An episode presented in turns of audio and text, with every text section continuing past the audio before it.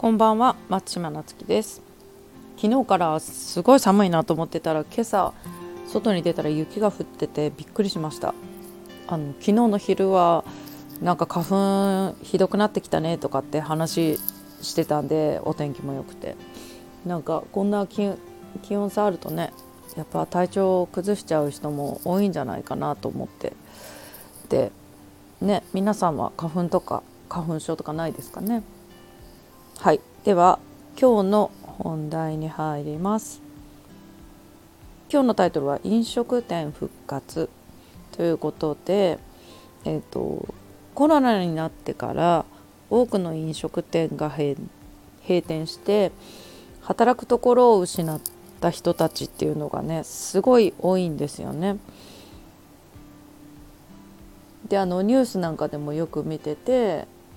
まあシングルマザーでパートしかないのにクビになっちゃったとか困ってる人とか見てでね今なんかそういうので貧困問題がね増えてるって言われてますけども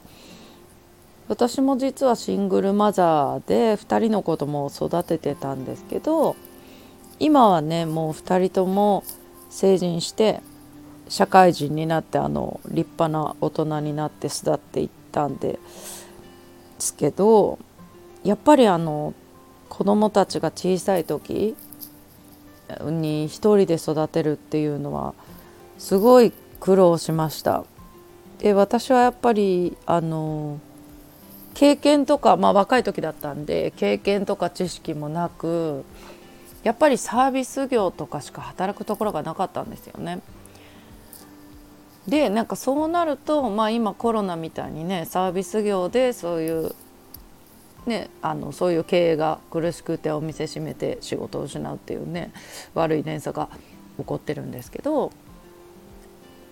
まあね今後どうなっていくかってちょっとわからないけど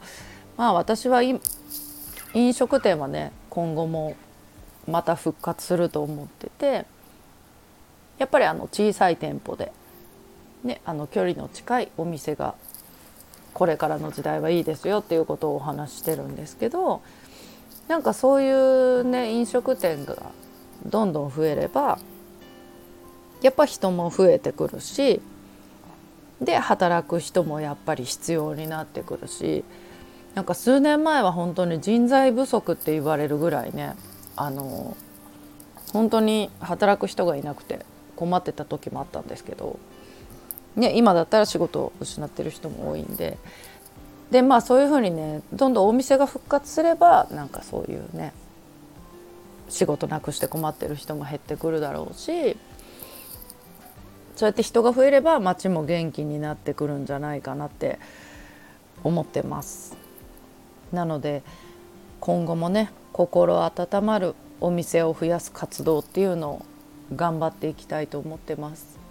それではまたお会いしましょう。